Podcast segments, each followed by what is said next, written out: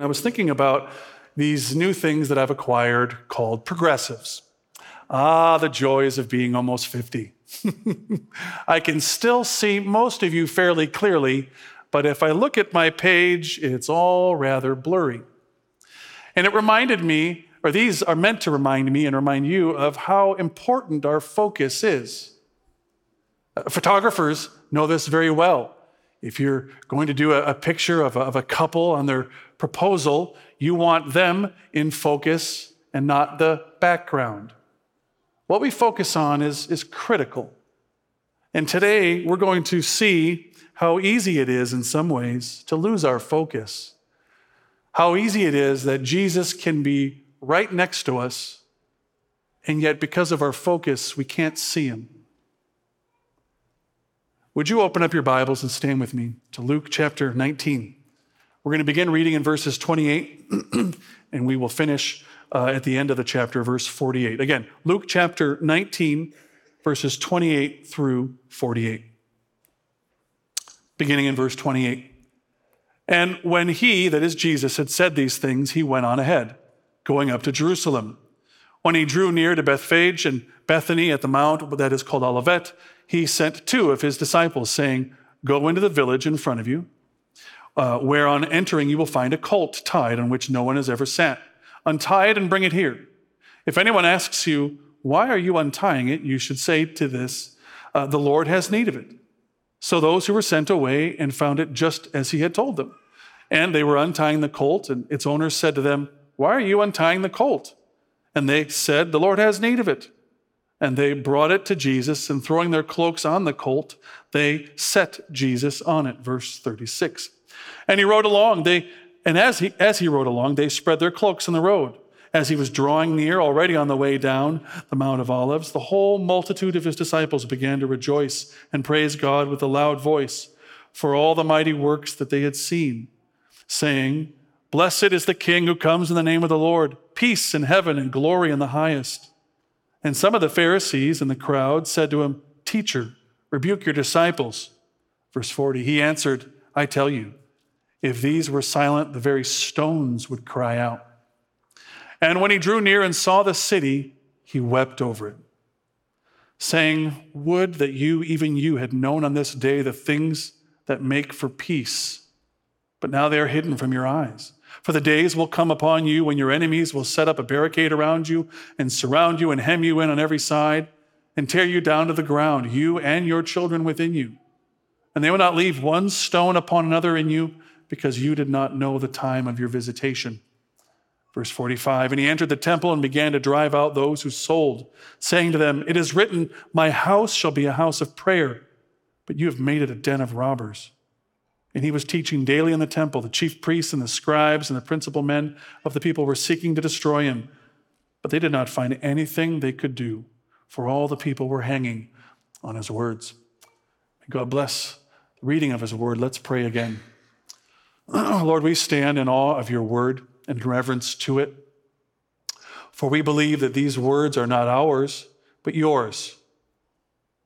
And so I pray you would anoint me to the task today of preaching your word so that what I say might lift your word up and might bring it clarity. And ultimately, I pray along with your saints of old that your word would do the work you have uh, cast it to do. May it bear fruit in our lives. May it bring conviction. May it bring eternal life. We pray all these things in the name of Jesus, the word of life. Amen. Please be seated.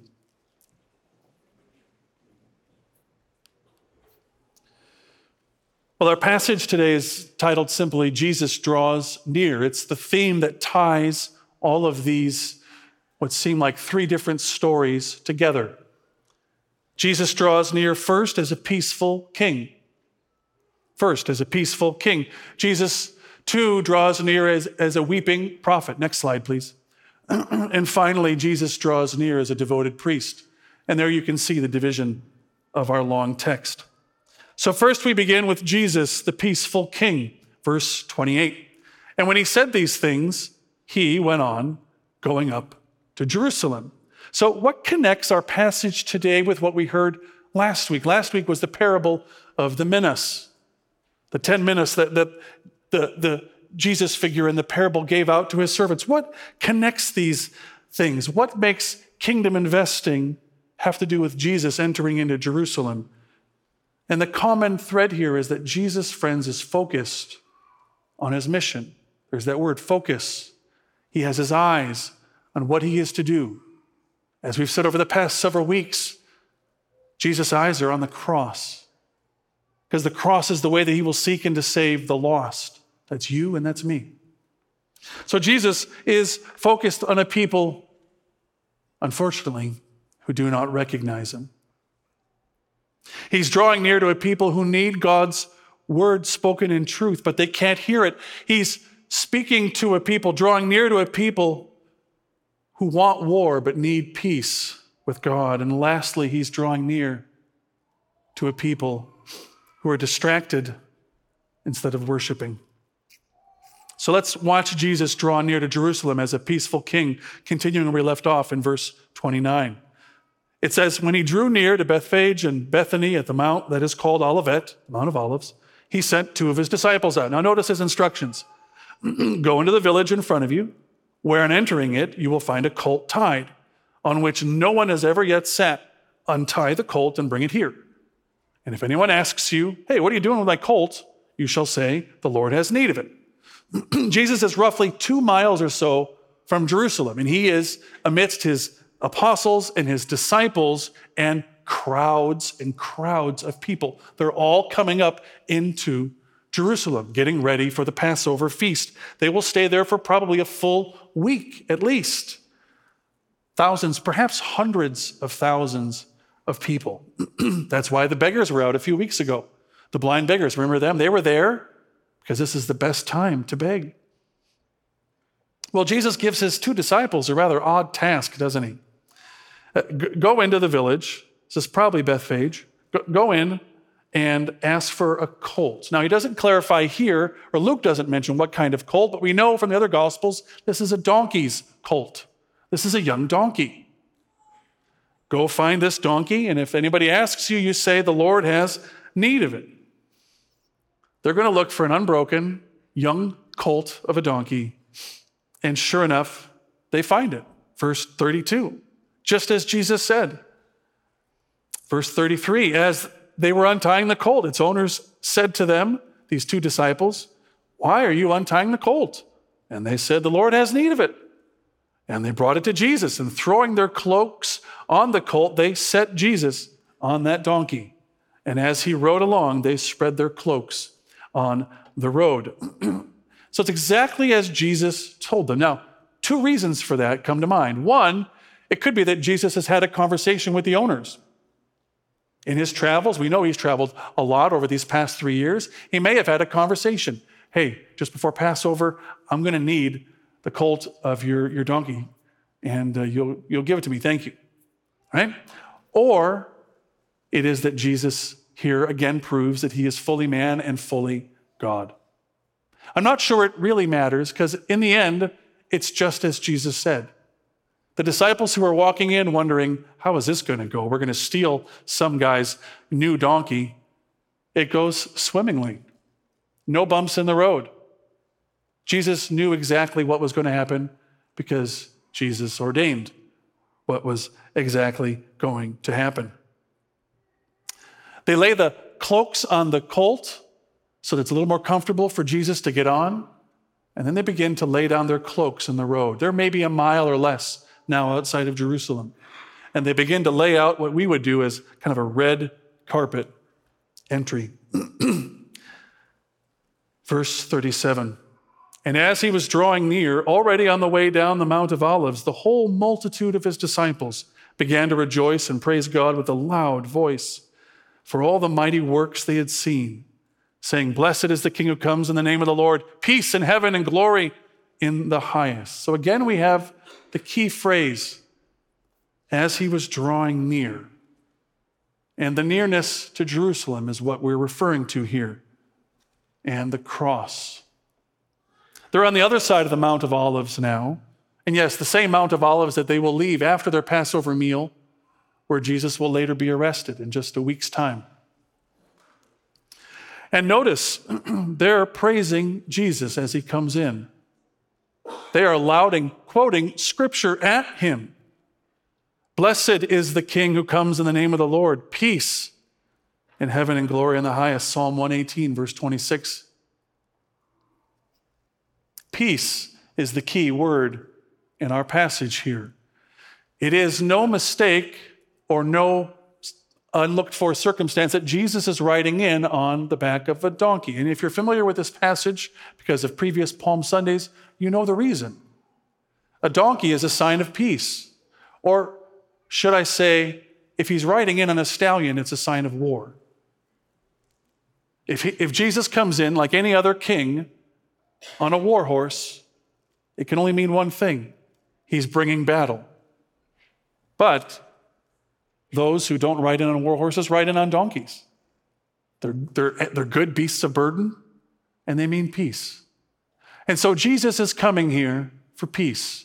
Jesus is the Prince of Peace, and he rides in, and you wonder how many of the crowds fully understood what they were ordained to say Blessed is the King who comes in the name of the Lord, peace in heaven and glory in the highest. Reminds me of the words of the angels saying to the shepherds,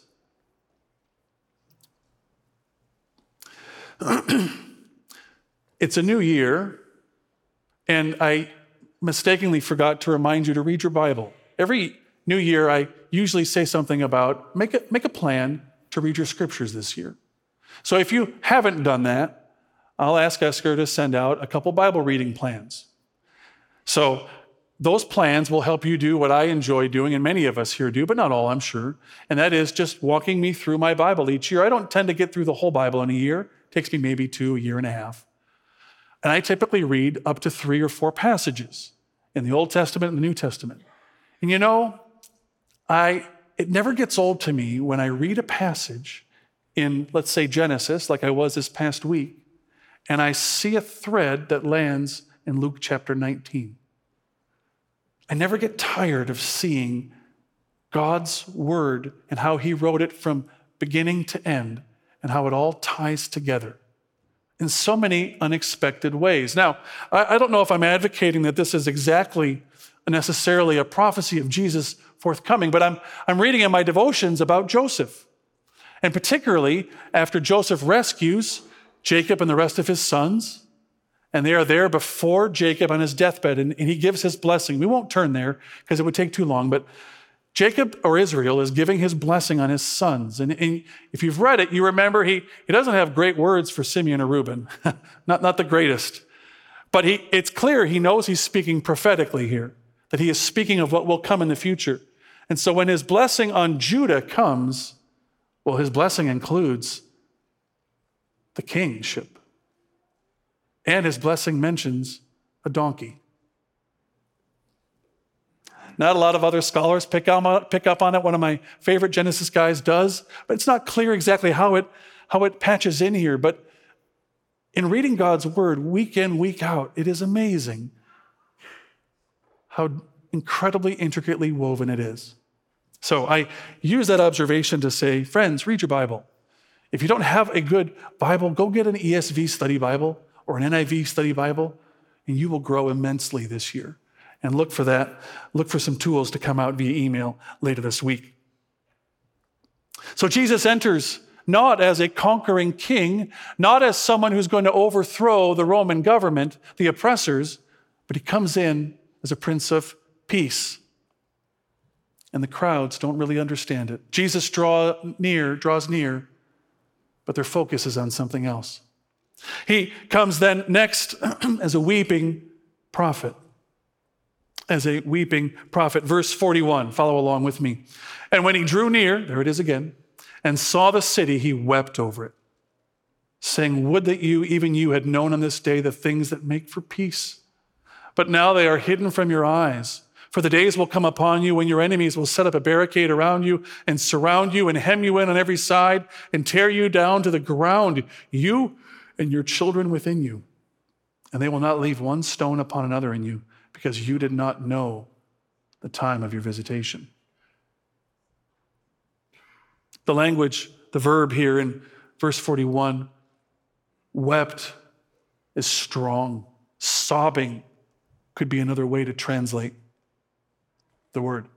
Jesus is looking at the city of Jerusalem, having just walked out of the city, which he will do each day. Now he'll come in and he'll teach, and he'll come out and sleep outside the city. He's weeping. He's weeping like he wept when Lazarus had died. He's, he's got tears flowing down. There's snot coming down his nose. He is lamenting through tears the city of Jerusalem. Now, we, we could talk for quite some time about the prediction that would take place not even uh, 60 years, uh, 30 years later, excuse me, with the destruction of the temple. It's here. Jesus is saying this is going to happen.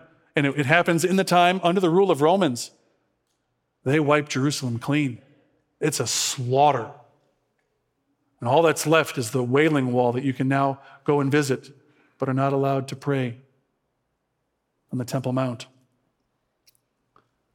But more importantly, I want us to focus on how Jesus is in the line of the prophets here. He's not the first. Oh, no, no. He's one of many prophets who weep over God's people. In fact, earlier in the chapter, chapter 13, we, we, we come across this. Nevertheless, Jesus says, I must go on my way today and tomorrow and the day following, for it cannot be that a prophet should perish away from Jerusalem. Oh, Jerusalem, you have a tradition, a long standing tradition of killing your prophets, those that weep and labor to save you. Verse 34 in that chapter Oh, Jerusalem, Jerusalem, the city that kills prophets and stones those who are sent to it. How often would I have gathered your children together as hen, as a hen gathers her brood under her wings, and you were not willing? Behold, your house is forsaken. And I tell you, you will not see me until you say, Blessed is he who comes in the name of the Lord. And there I think Jesus refers to his second coming, not our passage today. So again, Jesus is not alone in weeping. This is not the first time he's been sad for the city, and he's not alone in the line of the prophets. Elisha in 2 Kings 8 wept over the future evil that Hazael, the king of Syria, would afflict on God's people. Jeremiah chapter 9, verse 1. This is how he earned the moniker, the weeping prophet. Oh, that my head were waters and my eyes a fountain of tears, that I might weep day and night for the slain of the daughter of my people. And so too, Isaiah chapter 22, verse 4. Therefore I said, Look away from me, let me weep bitter tears. Do not labor to comfort me concerning the destruction of the daughter of my people. The list is long and could go on for a while. Jesus here stands in the line of the prophets as God and man, knowing that God the Father is ready to pour his wrath out upon his people. He's not merely lamenting the loss of life, but he's lamenting the loss of salvation. Verse 35 of chapter 13 Behold, your house is forsaken and here in verse 44, Jesus says, Why? Because you did not know the time of your visitation. I drew near to you, Jesus says, and you did not see me. Your focus was somewhere else. Jesus, the Son of Man, God incarnate, visiting as the angels announced to the shepherds back in chapter 2 peace among those with whom he is pleased. And unfortunately, that is not Jerusalem who reject him, who will later yell out, Crucify him. Jesus weeps, friends, in short, for the walking dead. And last but not least, we come to Jesus as the devoted priest. And yes, I'm pulling a little bit on John Calvin's famous summary of Jesus as prophet, priest, and king. I see that here and I see that throughout Scripture. here he is as the devoted priest, verse 45, our third and final section. And he, that is Jesus, entered the temple. So he's come into the city, he's gotten off the donkey, he's come into the city, he's wept. Yeah, they're coming in or coming out. It's not clear. that chronology, chronology here isn't, isn't necessarily important per se. But he enters the temple and he begins to drive out those who sold, saying to them, It is written, My house shall be a house of prayer, but you have made it a den of robbers, he says. Now, what's going on here? What's going on here? the temple is, is a large footprint in the city, and there are different courts, and it's most likely here that Jesus enters the courts of the Gentiles. So, if you were not part of the nation of Israel, if you were not the covenant people, circumcised if you were a man, you could not enter beyond the courts of the Gentiles. And it's, again, not, not all agree, but most agree that this is probably where the vendors have set up shop. You, you see, the Old Testament sacrificial system required blood. The penalty of sin is death. We see it in the Old Testament in very tangible ways taking the animal, slicing its throat, the blood pours over and on to the altar. And we see it later with Jesus and his blood being poured out on the cross. So there's vendors, they have animals to sell you pigeons, and maybe even some of the, the larger animals that are required for sacrifice sheep or rams. They also exchange money. You can't buy from them with Roman coinage, that's filthy. So you have to exchange it for the temple currency. But Jesus has a problem with this. I think it's twofold. One, and this is where we by the way, Jesus quotes Jeremiah and Isaiah. We're going to go through that in a sec. One is taken from Jeremiah. this is where Jesus points out to them that they are greedy. The other is from Isaiah. We'll, we'll, we'll go in the order that's listed there. Isaiah 56, verse 6 through 7, is what's referenced in My house shall be a house of prayer. But remember, whenever somebody quotes the Old Testament, we need to take the larger context in mind. Just like when you and I quote a movie, that quotation then brings up the larger context of the movie. So here we have it. This is a little bit more of the context here 56, verse 6 or 7. And the foreigners, Isaiah says, who join themselves to the Lord, the Gentiles, who begin to fear the Lord and covenant with him, to minister to him, to love the name of the Lord, and to be his servants, everyone who keeps the Sabbath and does not profane it and holds fast my covenant, these I will bring to my holy mountain. That's Zion, that's Jerusalem. So Isaiah is looking to a time where God brings everyone in, Jew and Gentile. And I will bring these to my holy mountain, verse 7, and make them joyful in my house of prayer. Their burnt offerings and their sacrifices will be accepted on my altar, for my house shall be called a house of prayer for all peoples. How do you pray with the bleating of sheep? How do you pray with the clinging of coins? In other words, I think it's likely, pragmatically, that the Jewish vendors set up shop here in the court of the Gentiles because they didn't care about the Gentiles coming to worship. What do they care? It was a large space. These dirty Gentiles don't even really belong here. Let's set up shop here. They can't worship there in this noise and cacophony of sound. Two, it's greed. And this is Jeremiah's point. it's greed. Has this house, which is called by my name, become a den of robbers in your eyes? Behold, I have seen it, declares the Lord. I think Jeremiah sees, and Jesus therefore quotes and affirms the heart of these vendors it's just about money. They could have done this outside of the temple, but they brought their wares for convenience to set up a marketplace for consumers. And so Jesus is both rebuking the vendors who he's kicking out, and Luke is the shortest at the accounts here. Jesus literally drives them out, maybe even pushing or just saying, Get out, get out. It, it's, it's very memorable. But Luke here is more focused on how this was foretold some time ago.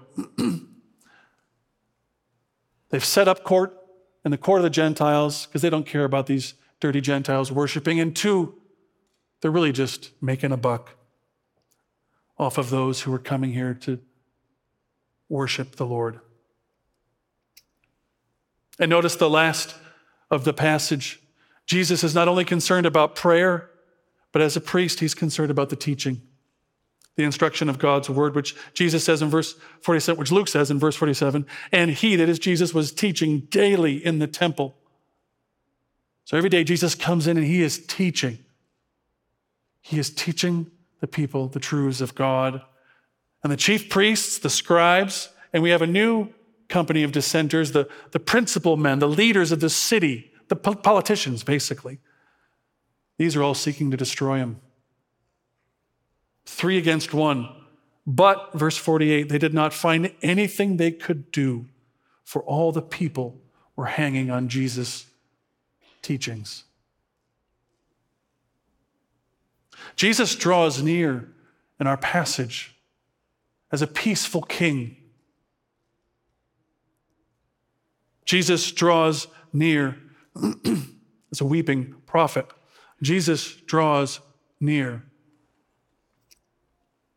as a devoted priest. The question for us today is do we see it? Do you and I look for Jesus in a way that loses our focus?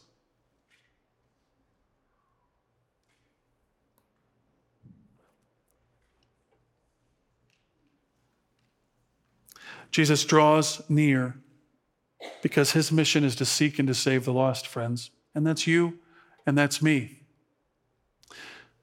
He brings peace, he brings hope, and he grieves if we do not receive it. Let's think of, and I'll close with this. Jesus weeps in that time not for the Gentiles, not for the Romans who do not know the promises of God. Jesus is weeping for the people of the covenant who've been rejected because they've rejected him. In today's language, Jesus is weeping for us who sit in pews and sit in seats, but don't have our focus on him, don't understand our need as sinners to be saved. Let's pray. Lord Jesus, thank you that you came to seek and to save the lost. For every one of us here was born lost. And you've given us one life to live, one chance for salvation. And we do not know when you will call our name. We do not know when we will breathe our last breath. We have no knowledge of that. We have no idea when you will return. It could be in minutes. Oh, Holy Spirit, focus our eyes so that we might see the Savior and our need for him. Father, spare us your wrath through the sacrifice of your Son, which we will celebrate today in the taking of his body, which was crushed for us, and his blood, which was spilled for our new covenant with you. Do a work here today among us and get all the glory for it. And we pray these things in your name. Amen.